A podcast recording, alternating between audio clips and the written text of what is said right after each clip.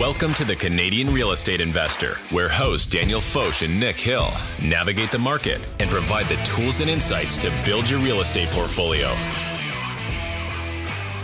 Welcome back to the Canadian Real Estate Investor Podcast. Every Tuesday and Friday, we are bringing you the latest, the greatest news and everything else you need to know about real estate investing in Canada and kind of around the world. My don't name you, is when you're doing the intro, don't you feel like tempted to say on the airwaves, but it's technically not because it's not in like a, I don't know if a I've radio ever- show. I've, I've never been tempted to say that. we have these huge mics in front of you. You don't want to say on the airwaves. and we actually I guess it is it get is those airwaves because it's Wi-Fi. We got those gifts that said on the air that we haven't put up yet because the studio's still under construction. Anyways, here we are, Nick and Dan back at it. Uh, and I've got a question for you, Dan. It's kind of about today's topic. You're a realtor. Um, is now a good time to buy a house? Well, it says here in my handy dandy realtor manual Uh, that yes, uh, that every realtor. it is always a good time to buy and sell a house. That's just that's just the cover. The, the, the on every page that just this is the answer to the question. I don't, I don't know. Some some folks off uh, seem to think so. I, uh, I it's it's tough to say, and I think it's what we're going to talk about today. Yeah, I mean, look this this question has has always come up, but I've never heard it more than than recently, and I mean recently in like the last couple months, and I've never heard it from such a broad range of people. Uh, you know, buying a house or an investment property is a major decision, and the current market climate makes that tough decision even more difficult.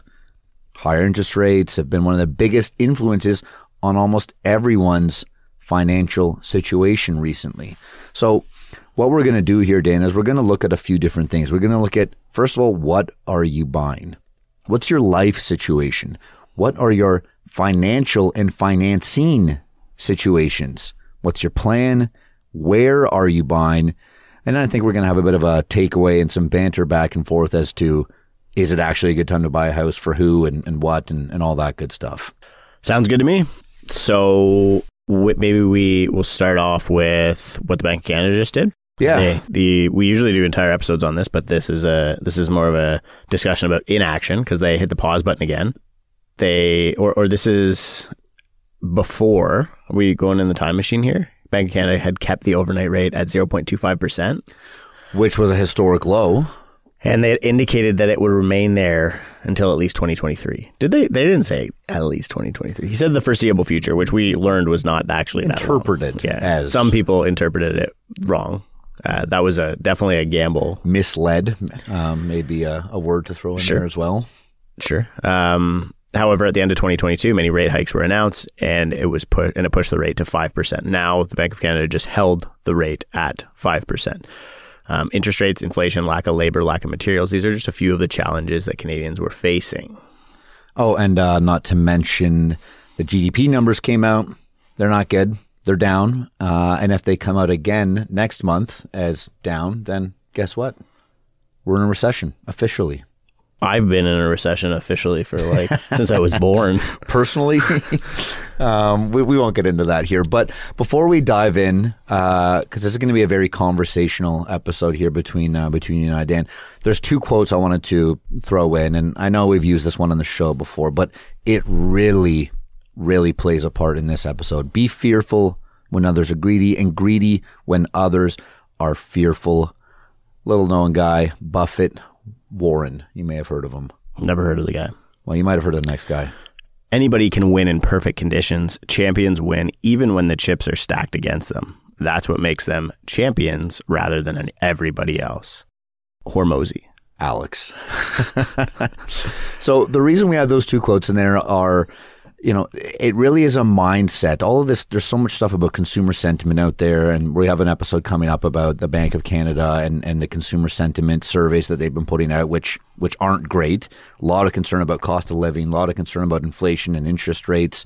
But this is about getting rid of all that noise and and really being strategic and figuring out what is the right move for you, whether it's buying a house or real estate related or anything. You know, there's a lot of volatility in the in the world and in the economy right now. Yes, you need to be aware of it, but you can't let it dictate your life. So, Without getting too deep here, Dan, why don't we start off with the first question? Again, what we're trying to figure out is now a good time to buy a house. The first question What are you buying? Sure. Yeah. So, and that, that kind of goes with questions along the line of, you know, are you a first time home buyer? Is this your first home? I know we do have a lot of, um, first time buyers and, and repeat buyers that listen to the show because they feel that the uh, research that we do is valuable to them as single family home buyers totally. or homeowners. Um, and there's important considerations, much more of a qualitative decision for people like that. Yeah, yeah. I mean, look, if it's your if it's your first home and, and it's your first home as a as a primary residence, whether it's condo, townhome, single, detached, whatever, uh, very very different conversation than if it's your first investment property. So that's also something to consider. And then within that conversation, what is that investment property? Is that a recreational property? And if so, what are you planning on doing with it? Yeah, I mean, recreational property is an interesting market, especially given COVID. We saw a huge run up at the beginning of COVID. Bancroft. Um, yeah, being... cottage properties went, um, but we you know we have a, a, recreational property listed for sale right now um, from one of our clients who's a who owns Airbnbs. They have one the the little stone house for sale um, 12 Durham Street in uh, in Karami, Ontario. If you want to look it up on um, Realtor.ca, and then we have an island for sale, and both of them are actually seeing reasonable demand given decent amount know, of interest. So yeah. some offers, yeah, and so yeah, and so you always wonder, you know, like what's happening in the market. Is, is there a degree of opportunism for any type of um, property? But the big question is, what do you plan on doing with it? If you plan on, you know, regardless of what you're buying, you know, setting aside those two examples, if your plan is to maybe just buy it and park money in it and speculate, then you know we I think most people would assume that the best the heydays of that are behind us because interest rates actually cost money now. Mm-hmm. yeah, you're not you're not borrowing at net negative rates, um, and so now all of a sudden these considerations on what you're doing with the property matter a lot more. Is it going to cash flow? Is it going to give you the lifestyle return that you want as a cottage or recreational property? Is it going to give you the happiness and joy that you want? As a single family residence, or is it going to cause you too much financial stress, yeah. right? Because that's the other consider. That's the flip. Other flip side is, are you going to be house poor, right? A lot of people are looking at the mortgage payments that they're going to have to pay um, on a monthly basis right now and say that's so expensive that I can't I can't imagine living five years of my life with that financial obligation. I'm going to, I would rather rent even with that opportunity cost. Especially if you're on a fixed income and you know, you know, you can predict your raises, you can predict your returns on investments, whether, you know, whether it's stocks, GICs, TFSAs, whatever, you know how much money you're making over the next five years. It's hard, right? Um, and actually, sorry, yeah, that piece, like the opportunity cost is interesting because, you know, right now, let's say you buy a million dollar house, you're going to pay like $250,000 in interest. On a 25 year AM, you're going to pay like, I don't know, eighty thousand dollars in principal over the first five year mortgage term. Not no, it's not. It's less than that. It's like thirty thousand dollars in principal over the first five year mortgage. Yeah, term. it's horrible. So like, you're even if you're not trying to you know is it a good time to buy a house and you're try- not trying to time the market or whatever, you might say, oh, there might be a time, a better time in the future where I won't be paying as much of an opportunity cost towards interest.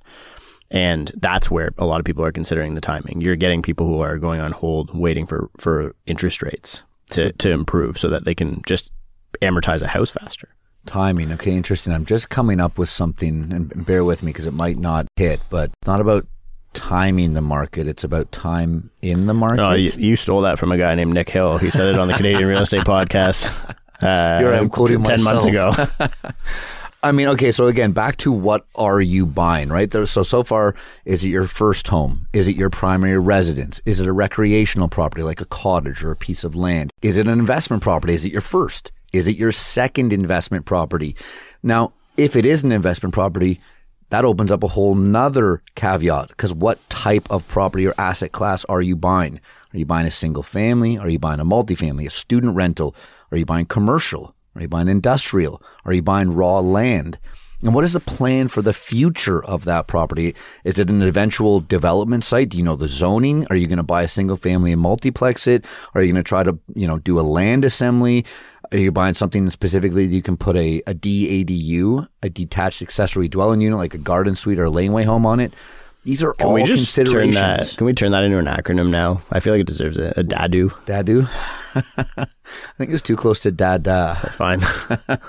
Dan, what do you what do you think about that? I mean, if you what are you buying? Like, and we'll do a full takeaway at the end. But what are your thoughts on the differences, the different considerations for each one of these, because they're they're so different than if I'm buying my first condo for five, six hundred thousand dollars or less, depending on where you're listening to this in the country, or if I'm buying my first investment property, or if I'm buying my fifth investment property in a new asset class. Like there's just so many different situations here. Yeah, you know, I made the joke earlier that it's always a good time to buy and sell. That was a joke. Yeah, yeah. yeah. Oh. So, what if the alternative was true? What if it's never a good time to buy and sell? I can't believe it. I'm out of here. But but like I mean, it doesn't.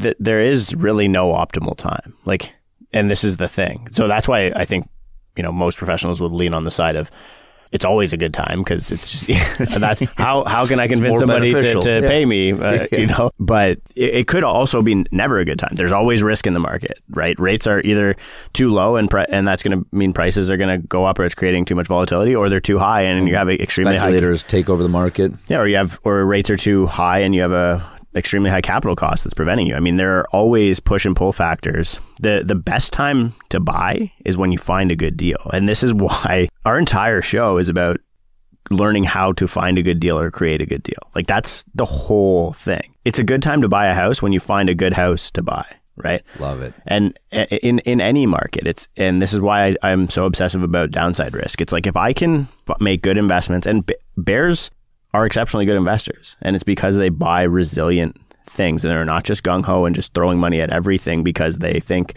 that everything's going to go up indefinitely. They only buy assets that make sense against their worst case scenario, and if you can do that, if you can find a house that you and your family will be happy with, that you would be okay um, paying these extreme mortgage rates for a five year mortgage term, or you know that you'll be okay owning it if the price falls ten or twenty percent. Now all of a sudden, now we're talking. Now we're now we're talking about properties that, from my perspective, are worth looking at, and that's when it's a good time to buy when you find those. Yeah, love that. Couldn't agree more. However, we've got some more stuff to talk about, specifically you as the investor or as the end user. What is your life situation? Are you an investor? Are you a new one, an experienced one? Are you just a person trying to figure out if it's the first, you know, it's a good first time to buy your first house and, and move your family in somewhere? Do you have partners if you're an investor? Do you have any major expenses coming up? Are you expecting new children? Do you have a wedding? Maybe your friend's wedding or any big Those are expensive. Hey, those talk are about getting- wedding inflation. Those are getting. I love it. Um, but these are all just things to consider. An- Another big one: Do you have steady, guaranteed income? And is that income good or good enough to support what you're trying to do? do you own your own business? So, you know, maybe you have a less predictable stream of income Variable income. or um, places where there might be better, or you might need liquidity in the future to invest in capital. I mean, I say this a lot and I believe in the real estate investment, but like the real estate investment more than, than any other investment or asset class. But I think the best thing that you can do right now is invest in yourself and do your job and increase your earning potential and make as much. And because the more money that you can make and accumulate and dry the powder, right? um, the the better position you're going to be in when we are facing a downturn. Which I I'll be there. look, We're there. I don't even. Yeah, I mean, at this point, I don't even have to say it because everybody else is saying it. I, w- I was saying it six months ago, A year per- ago? perhaps Two yeah, years ago. five years ago. Yeah, I predicted 10 of the last zero recessions. but I think that you're, you're right. Like these are important things. Are you in a position of financial stress? Like, is this is this going to exacerbate that? Yeah, Um, do not buy anything, whether it's a single family or a condo or an investment property, if you are experiencing financial stress pre-purchase. Right. Don't do it. Um, are you young? Are you middle aged or older? These these are things that are going to impact your risk tolerance, but also your holding period, right? And your and your plan on your exit. Like you know, um, somebody who maybe is re- relying on this to then they need to liquidate it or they want it to cash flow them in retirement. Um, and they're in their 40s or 50s, you know, has a much different outlook than somebody who's 20 and maybe a contractor flipping properties. And so and, and and that the yield element and the time val- value of money element is in a lot of cases the earlier you can get into an asset right? And so so when i when i say you know what are you buying? And if it's to me it's always a good time to buy a good piece of real estate a- at a fair price. And then this like if it's a good piece of real estate and it's yielding uh, against the current interest rate environment, it's cash flow positive. The the sooner you can take possession of that, the better. Like there isn't really a timing element because the the length of ownership is the advantage of that asset, right? I was trying to say this till the end, but I'm, I'm scared I'm going to forget it, and I'm going to just build off of what you said. So yeah, I mean, it's always a good time to buy good deals, and it's always a bad time to buy bad deals. Yes, that's true. Okay, let's wrap it up. Yeah, That's, shortest episode. I, I fact checked that one. It's true. Yeah, I mean, but back to your life situation, right? Going back to what you were just saying, Dan, your risk tolerance. The other thing is your life situation. How much time, let's just go back to if you are an investor, how much time do you have? How much time are you willing to put into this, right? Do you own your own business? Do you only have a couple hours a week at best to to dedicate to finding deals and to possibly renovating and, you know, force appreciation on some of those deals, finding the right tenants, or are you bringing people in to that to help you out with that? Now, the next thing to consider, which is, you know, kind of builds off of your life situation, is what are your financial and your financing situations, right? So again, are you liquid? Do you have cash? If you do, how much? Do you even know how much you need? How much of that cash needs to be allocated to whatever deal it is that you're trying to do? What's the situation that you're in from a debt perspective? What's your income situation? Do you are, are your other properties contributing to your overall portfolio strategy? Do they cash flow? You know, somebody put out a um, a tweet the other day and it was like, how are how are these people getting like 10, 20, 30 mortgages, right? Um, Good question. And, and it was like, and then you know at the bottom it was like, you know, if if you can't say it in public, just like put it in my DMs, right? And and in my A lot of experience, DMs, yeah. I'm sure. But you know, there was some people in there and and that had 10, 20 properties. And I had, I was going through the thread and asking people like, what was the what's the valuation on those properties? Because it's easy to have ten properties that are worth a hundred grand. That's one million dollars worth Yeah. of mortgages, right? Like Yeah. you, it's a, it's the same amount of debt as buying one property in the city of Toronto.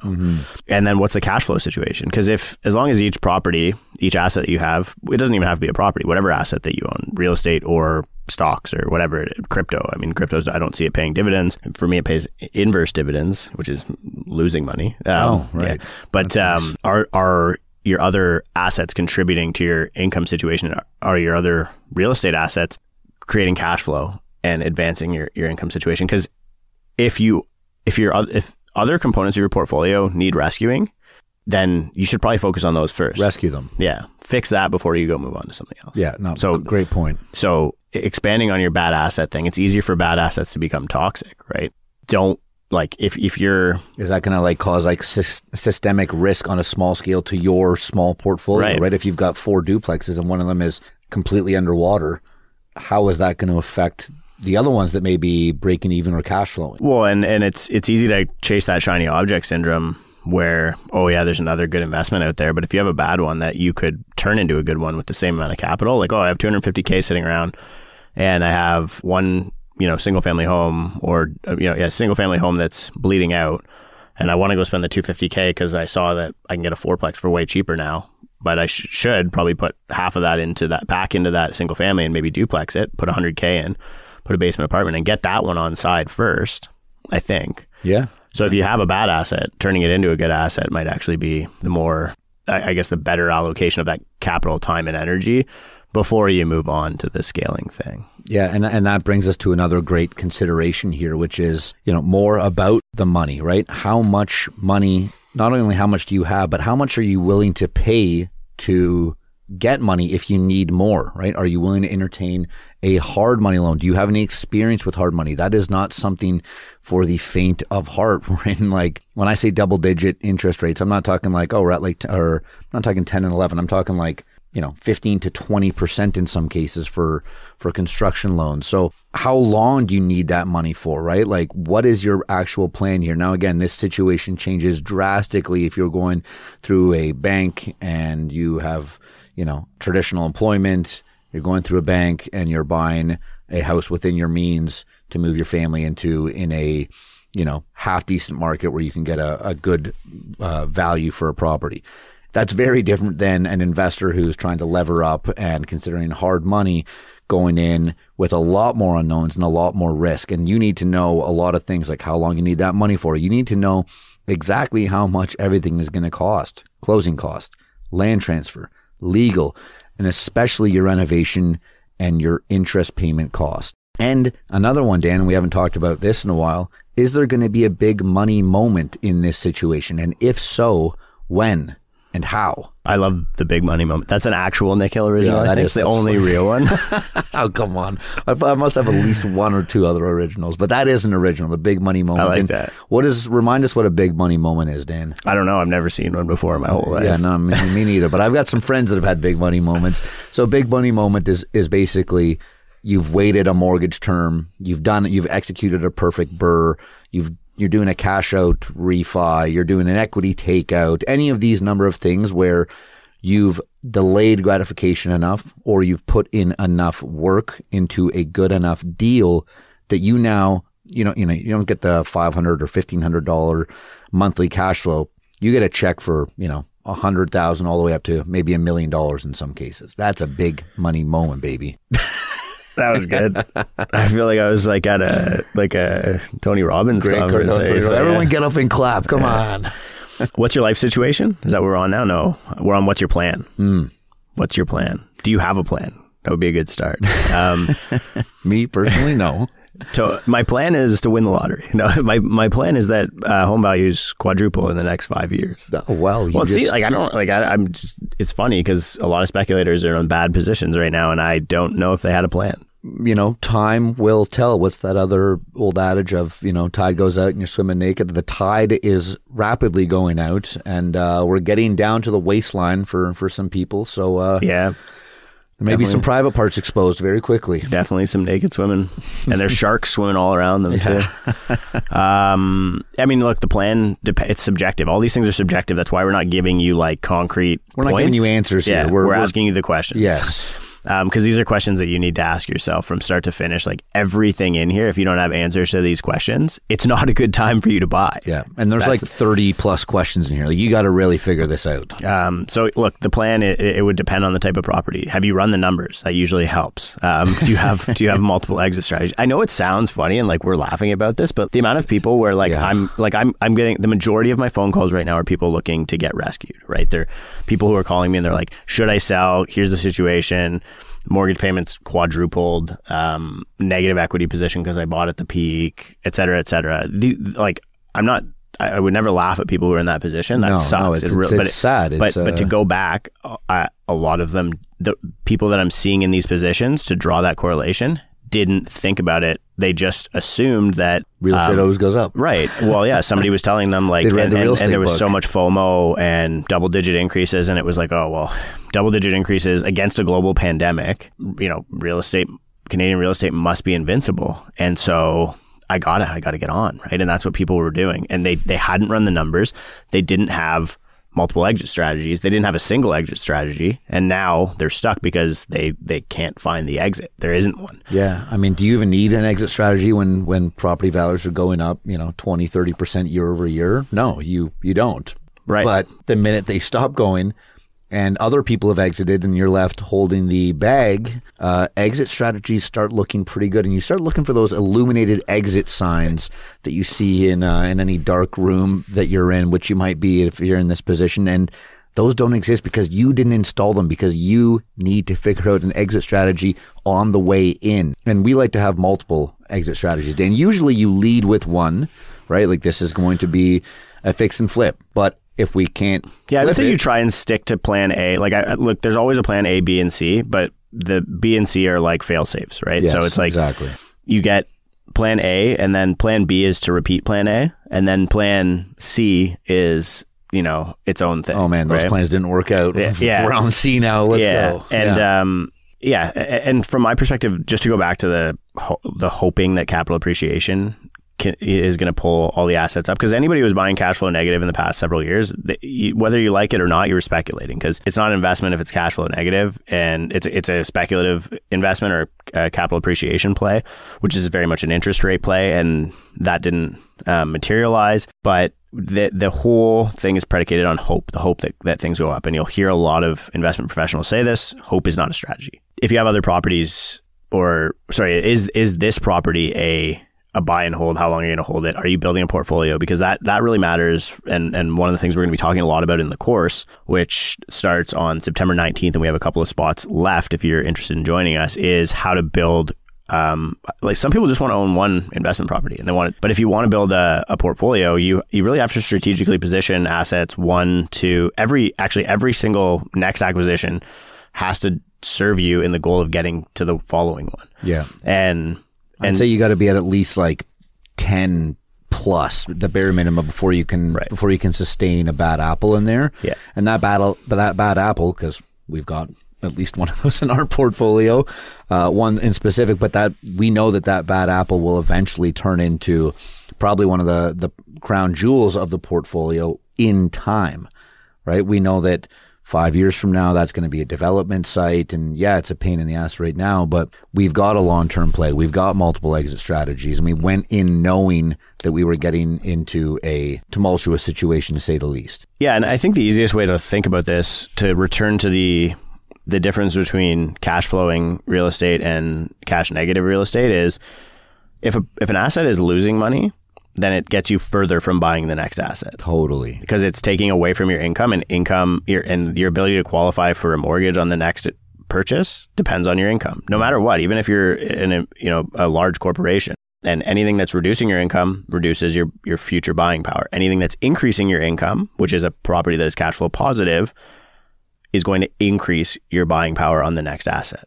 And so we want to ideally I, I could be wrong here but i think most people want to increase their buying power on the next mm, asset I'd assume. and so, in order to do that, you need to increase your income. And in order to do that, you need to buy assets that cash flow. And that's w- where the people who scale, the people who have multiple, that they, they saw that from the beginning and they weren't relying. Yes, there is a way, there's a version of doing that where you bought something five years ago and it gave you 500K in equity and then you cut, you sold it or refied out and cut that in half. And took the two the two 250 equity pieces and go went and bought more properties uh, you know on the assumption i guess at that point the rates were so low that your income didn't matter as much. But we know those days are behind us. And the other thing that i've mentioned i think it was a couple of times ago when we were doing talking about cash flow versus capital appreciation is cash flow is guaranteed right? You know that you're getting it every month and, whereas capital appreciation is hope. It, it's you're assuming that you get it every month. And if if you're if you're wrong you can't really fix it in real time. Cash flow you can fix in real time by increasing rents, getting people to pay, decreasing costs, etc. So go renting out more space, getting creative. yeah, where and so I would say go with the sure thing, the cash flow element rather than the the hope thing. Some people like to gamble and so go Keep it to the give casinos. her. Yeah, yeah, yeah. Yeah, or or give her whatever. I don't like it. Doesn't uh, speculators? I find I actually don't mind. They're they're out of my way on. Yeah. you know what I mean on the on the assets that. I want to. So again, going back to you know this section of is now a good time to buy. You got to have your personal plan figured out. And again, recap totally depends on the type of property. Have those multiple exit strategies. Run your numbers.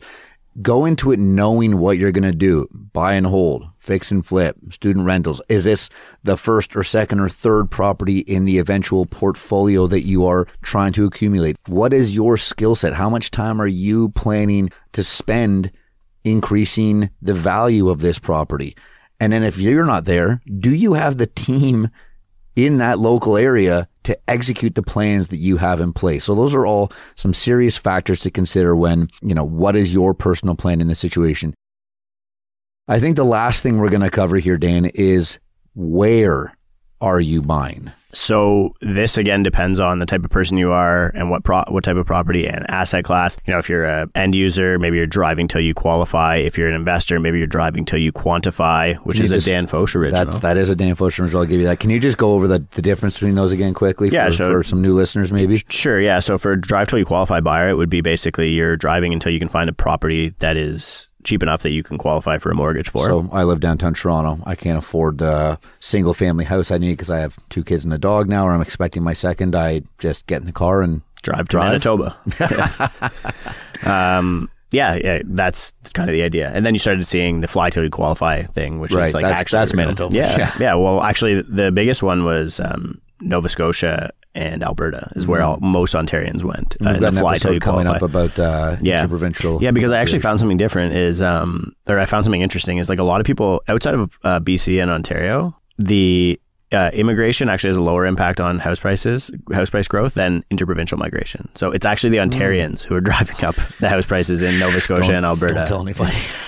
But um, so and, and drive till you quantify would be similar. Basically, you know, oh, I'm an investor and I want to buy a seven cap because that's basically what you need to buy at uh, current interest rates to be cash flow positive at like a 75 or 80 percent loan to value, Mm-hmm. realistically, which is just wild. But anyway, if I'm in Toronto, I'm not going to find a seven cap, in, at least not in single family or multifamily residential. So, but if I drive to Lindsay, Ontario, I will because I did, just did a seven cap deal there actually. But and, and this could be anywhere. And you're seeing investor. This is why you're seeing a lot of Toronto investors going to buy in Calgary, right? They a lot of people they don't think in terms of cap rates. I do just because I think it's the easiest way to compare properties and markets at, on a number basis. But um, a lot of Toronto investors are saying, or Ontario investors are saying, I want to buy cash flow positive condos because they, they don't want maintenance, whatever. And they can't do that in Toronto. So they're going to do it in Calgary. Or, you know, we've seen a lot of uh, MLI select investors, a lot of CMHC builders and um, who are who are building multifamily assets. You have to be building at a certain rate in order to quantify the quantitative element of this to make the numbers work. They are doing a lot in Halifax. We're seeing a lot of Yeah, people, yeah. a lot of people building multifamily in Halifax or in BC. Uh, you know, a builder in they're in the Okanagan. You know,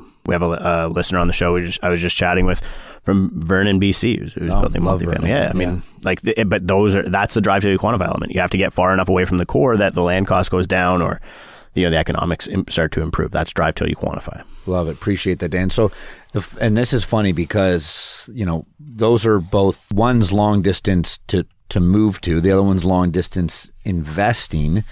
Um, you know, two of the most recent, well, a conversation that we had, uh, not on the podcast, with a a close friend and and legend in the industry. We'll keep his name hush hush for now.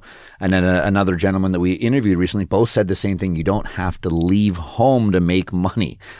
But I don't know if I necessarily agree with that. At least when you're starting out. Maybe they didn't have to leave Yeah, home to make money. I mean, mo- like mo- any industry veteran had it a lot different than us. I'm not even going to say easier because I'm not like I don't want to have that victim not that victim kind of mentality. yeah. But um, it was different, and we at least for me, I I haven't figured out. I, I think I I think I'm starting to figure out how to make money in urban areas now that I've let it kind of cool down.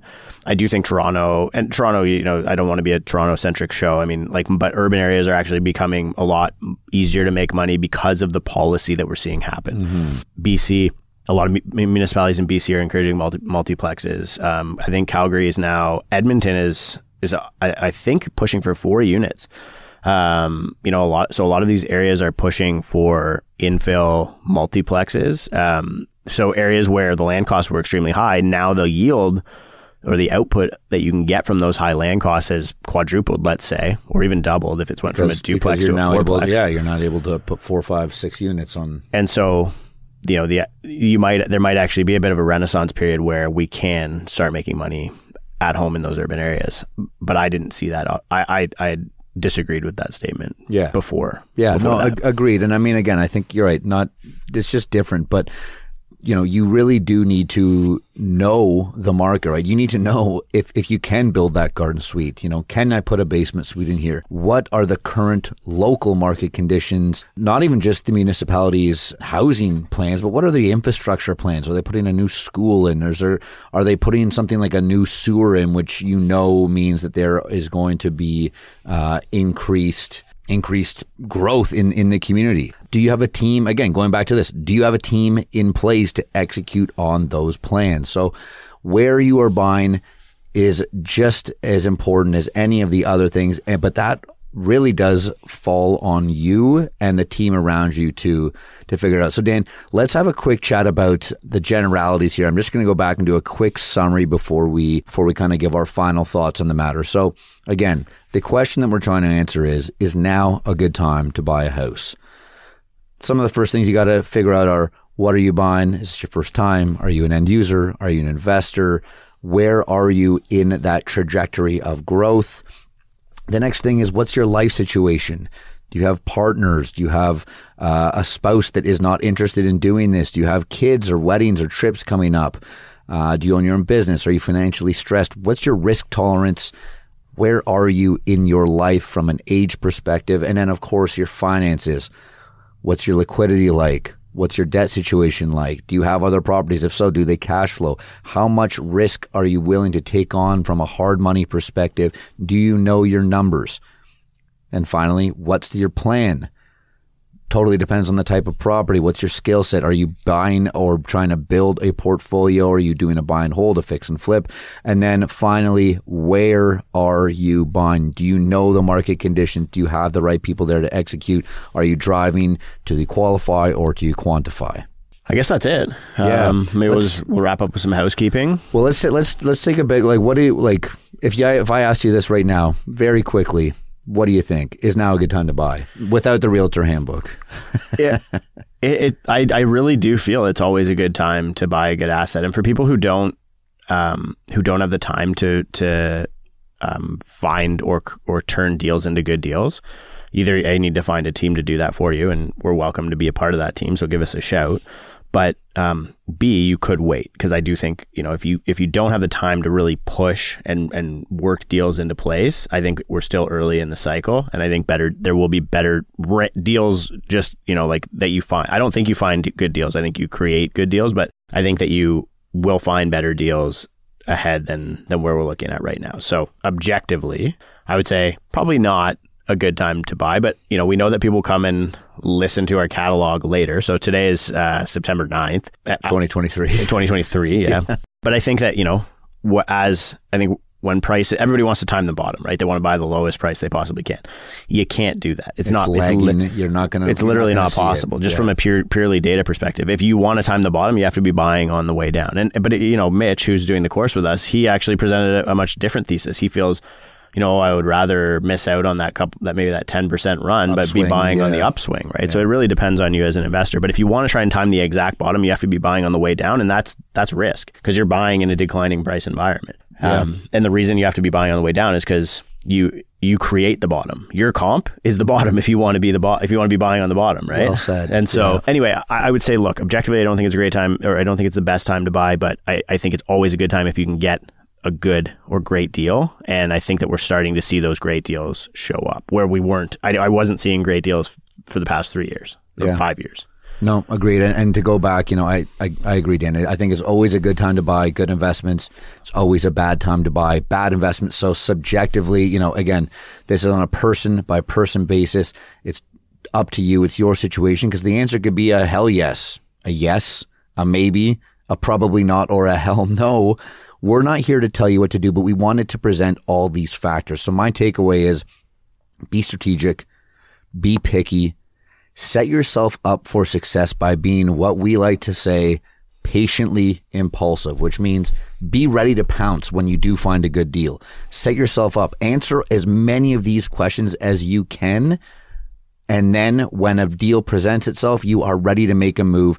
And in some cases, speed wins and speed can make that deal a hell of a lot better. So I guess my answer would be my answer would be yes if if it's the right person. Yeah, it's always a yes deal. if. Yeah. Or no yes if. Yeah, yes if or no if. It's never a good time or always a good time. Anyways, housekeeping and then we'll get out of here. Yeah, so meetups. Um, by the time this episode airs, we will have had our September 12th meetups, but we have meetups in, um, we have 11 cities now, I think. Yeah, we have 11, 11 groups, 941 members. We're almost at a Hit thousand. that thousand mark. Um, yeah, I mean, Calgary is crushing everybody in um, in number of members. By the way, I think we have two over 200, almost 300 members in Calgary. Must be all Um, the people that moved from Toronto to yeah.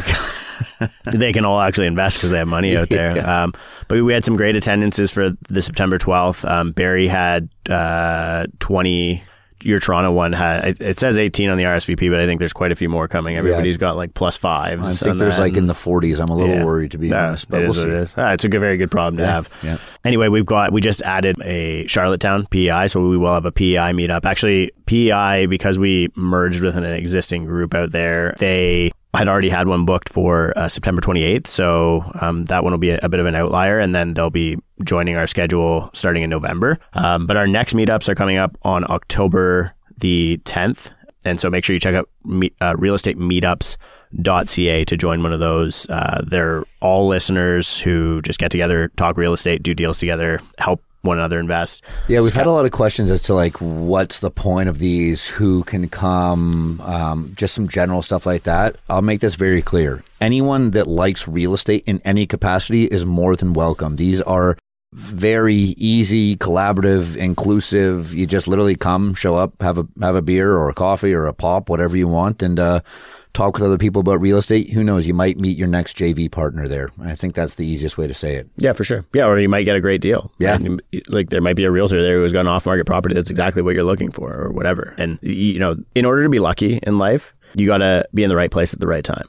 And the easiest way to be in the right place at the right time is to be a lot of places, a lot of time. And with that, I think it's uh, perfect time to wrap up. Yeah. So go be in a lot of places at a lot of times. Remember, now is always a good time to buy a house. yeah. All right. Not We'll talk to you financial advice. The Canadian Real Estate Investor Podcast is for entertainment purposes only, and it is not financial advice. Nick Hill is a mortgage agent with Premier Mortgage Center and a partner in the G&H Mortgage Group. License number 10317, agent license M21004037. Daniel Foch is a real estate broker licensed with Rare Real Estate, a member of the Canadian Real Estate Association, the Toronto Real Estate Board, and the Ontario Real Estate Association.